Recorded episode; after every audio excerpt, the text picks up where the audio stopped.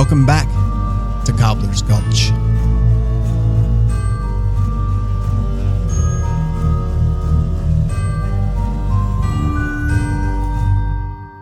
A quick editorial note before we begin. This episode contains references that are to be taken seriously. We mention this because we don't want anyone to incorrectly assume that we at Cobbler's Gulch are out for an easy laugh, that we indulge in gratuitous exercises of potty humor. The conversations hereafter are very real and should be regarded with the utmost sincerity, regardless of any gastrointestinal direction they might take. All right, you've been warned. On to episode 5 Goblin Farts. The Clutterbuck Catastrophe. And chatter, natter, and chuckles. So, after her brief exchange with Hattie Edgewater, The goblins dragged him off, I tell ya. May I never drink another drop. Hazel's confident that goblins are probably the unruly rabble rousers who looted the field of lilt blossoms. At the very least, Hazel knows she has to rule them out. Hazel's knowledge of goblin culture and history is pretty paltry, which is to say, she knows they frequent caves, and that's about it. Since caves are the only thing she has to go on, she sets out to consult the only cave dwellers she knows Lump and Squish. So she beelines for the northern tip of Cobbler's Gulch proper, which is where Lump and Squish have been spending most of their free time. But at the edge of town, there's a hiccup in her hike. She spies the stranger from Three Fingers Tavern, Wooden Wolf Montfort. He's waist deep in a hole, and he's prodding and punching his spade into the dirt. He's trying to unearth something, and it makes Hazel feel suspicious. Hmm, Hmm, indeed. Hazel wonders if Wooden Wolf might have played a part in the disappearance of the Lilt Blossoms, or, for that matter, the abduction of Mr. Edgewater. She can hardly entertain that thought before Wolf's eyes, his very melancholy eyes, meet her own. The look chills her blood a few degrees and scares her back to her search for Lump and Squish. When she finds Lump and Squish, they're sharpening their axes in the unforeseen ravine. Lump and Squish are identically round in every way round heads, round noses, round lips, round hips, round bellies, round backsides. It's as if they have small boulders instead of bones. The only thing that separates them is hair color. Lump's hair is blonde, nearly yellow as the sun, and Squish's hair is red, practically scarlet. And the colors reveal a way to distinguish their personalities. Squish is hot blooded, and Lump has a slightly more, ever so slightly more, sunny disposition. It's a subtle difference, which is the only subtle thing about either of them. Hazel immediately brings up goblins and lilt blossoms and tries to keep them focused. And that's a tall order, because they have a knack for pursuing digressions, asides, and detours. You know, goblins attacked the Clutterbuck Caves once. Did they? Aye, they did. goblins are not fond of baths. Mm, They smell like dragon farts. Squish cocks his head and grunts. Hazel knows what's coming next. She takes a step back and waits. Like a couple of rough and tumble hounds, Squish and Lump are better off having a go at each other and getting it over with. You've smelled your share of dragon farts, have you? I have. And what kind of dragon was it? Evidently, it was a dragon with a bellyache. Hazel bites her lip, trying not to laugh. Oh, well, please tell us then. Where and when did you encounter this dragon in his fiery backside? Oh, the northeast saddle. And where was I? I'm not your wet nurse, Squish. How would I know where you are while dragon farts are making me lightheaded? Sounds like a pile of goblin dung. Hazel hears the mention of Goblin and sees an opportunity, Speaking of goblins, Oh, goblin dung, is it? but it falls flat. Aye, a big, steaming pile of goblin dung. Well, your goblin dung comment sounds like a big steaming pile of jealousy. Why? would I be jealous of you? Well, because I know what dragon farts smell like and you do not. What sort of thing is that to be jealous of? Who wouldn't want to have smelled dragon farts? Um, Hazel, would you like to smell a dragon fart? Yes. But only if it would help me track down a goblin. You see, she would like to smell dragon farts. Everyone would. Since you two are the experts, I thought maybe you could help? Help what? Well, if there are goblins about, they're probably spending time in the local caves. I thought maybe you two would go with me. Have a look, or a smell, and see if there really are goblins coming in to Cobbler's Gulch. You, um, you want to go to the caves? And you want us to go with you? This is when they hear something a laugh, a small, tittering giggle. What was that? The dwarves ignore Hazel's question entirely. It's as if they don't even hear the laugh. They're still stuck on the idea of going to a cave.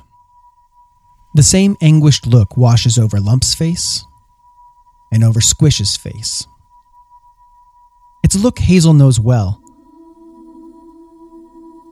She's often worn the exact same look while thinking of her parents, of her past, and of the vanishing.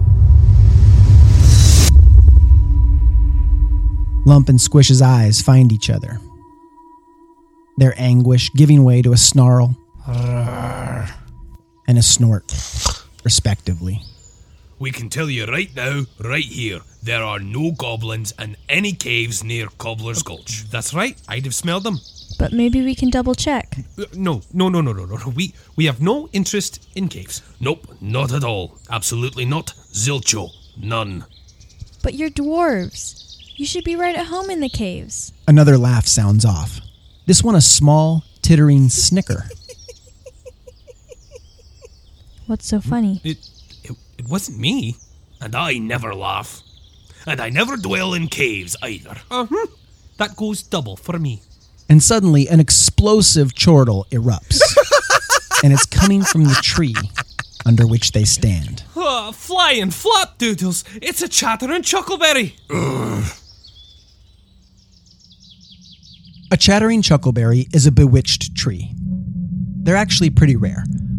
During the Age of Gloom, a warlock named Xander Klimt cast a spell on a sack of seedlings. And then he used a flock of vultures to deposit the seeds all over Cobbler's Gulch. The seeds sprouted and grew into large trees with sturdy trunks, serpentine branches, and impossibly deep and stubborn roots. The trees can hear and they can speak, and much to the displeasure of anyone within earshot, they can chuckle. Which they do with gusto. and when they really get to laughing, just like some creatures laugh so hard they cry, well, a chattering chuckleberry laughs so hard it rains chuckleberries. Most living souls don't mind the sound of laughter. In fact, it's an enjoyable sound. We revel in it, especially if the laughter possesses a pleasant, mirthful tone. But a chattering chuckleberry is not mirthful. It's a loathsome thing, biting and scornful. It uses its twisted branches and gnarled roots to snoop and spy and pry into the affairs of all comers and goers. When this scattershot orchard of chattering chuckleberries first sprouted, it revealed sordid and sad secrets of the denizens of Cobbler's Gulch to the warlock Xander Klimt. The warlock then used these secrets to create chaos and further darken the Age of Gloom.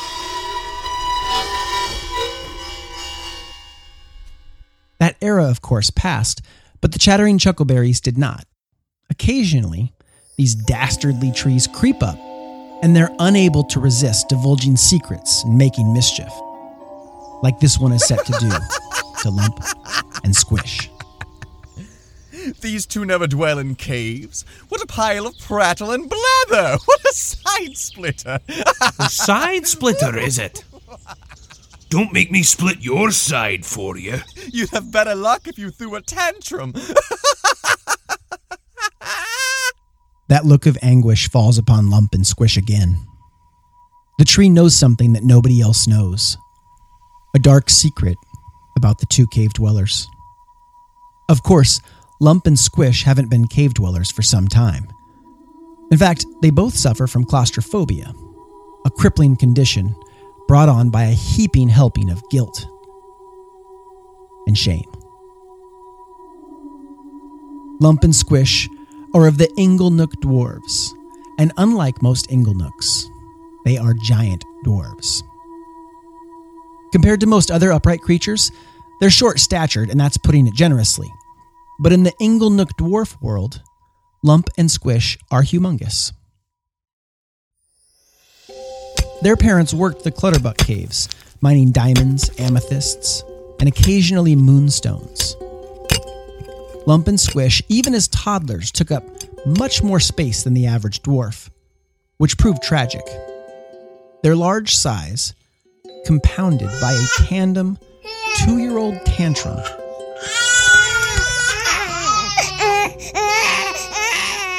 caused a cave to collapse.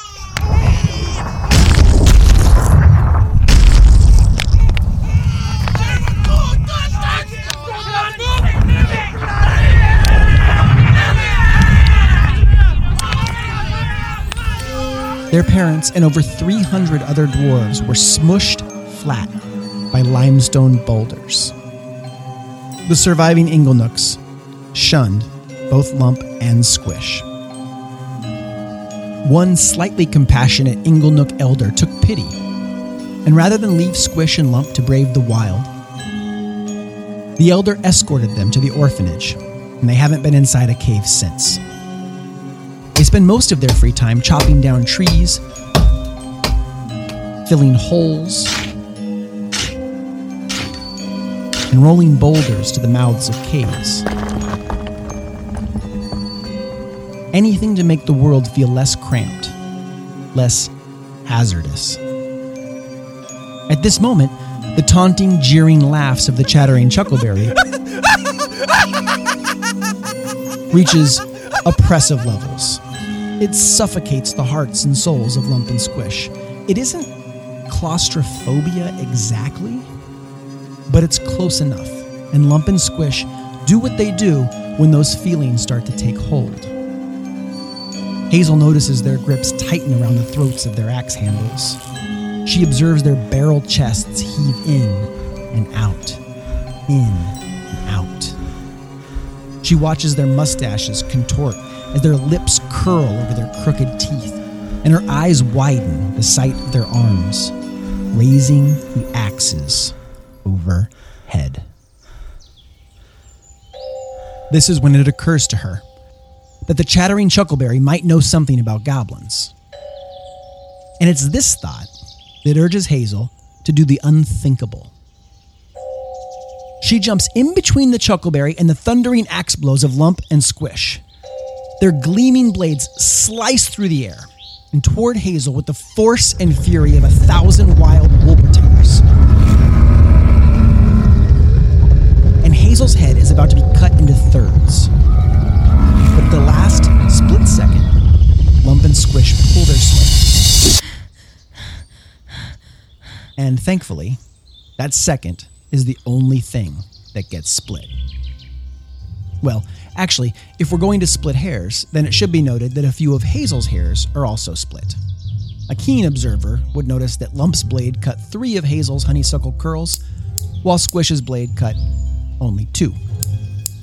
Holy higgledy piggledy, Hazel. Are you wacky? We nearly clipped your head off. Hazel ignores them both and turns her attention to the Chuckleberry. Tree, what do you know about goblins in Cobbler's Gulch? I might know something. I might know diddly squat. Either way, why should I tell an orphan sprog like you anything at all? Because this orphan Sprog is the only thing standing between you and two dwarves with axes who don't care much for chuckling. I suppose that's a smart point. But how do I know that those blades won't fly even if I tell you what you want? Hazel turns back to Lump and Squish, and there's a peculiar moment that hangs between them. The two jumbo dwarves, who normally look like they're made of boulders, they kind of wilt at the sight of Hazel. Hazel? Are you alright then? But they know the answer to that question. They see the anguish in her eyes, the desperation. They see it the same way she'd seen it in theirs. And they now know what needs to be done. Tell Hazel what she wants to hear, Tree, and we'll let you be about your business of irritating all the Whisperlands. Or you could not tell her, and we will gladly carve you up into a dinghy. Well, the joke would be on you, because I don't swim. ah! Squish chops a low hanging branch from the Chuckleberry's trunk. Why would you do that? I was only kidding. Oh, sack the joking and get to gabbing, Tree. That's right, or my next swing will bust you right in the gullet. The Chuckleberry purses his barked lips and then does exactly what Squish orders. Yes. Goblins have been about every night for the past few days. They grunt as they're coming and they groan as they're going. Which way do they come and which way do they go? Search me. I only hear them.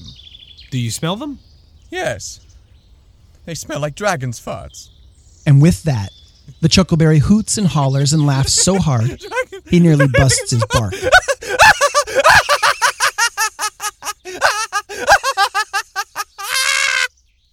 No matter, because now Hazel knows there are goblins coming and going into Cobbler's Gulch, and there must be goblin tracks. She just needs to figure out what goblin tracks look like. There is some controversy as it pertains to goblin tracks. Goblins have disgusting feet. Imagine the most disgusting feet you've ever seen. Now, add an extra toe, or take away a couple of toes. Make sure a few of the toes twist around each other, like the worst braid of hair you've ever seen. Okay, you've got that image? That's probably the best set of goblin feet there's ever been. So, goblin tracks are sort of difficult to discern.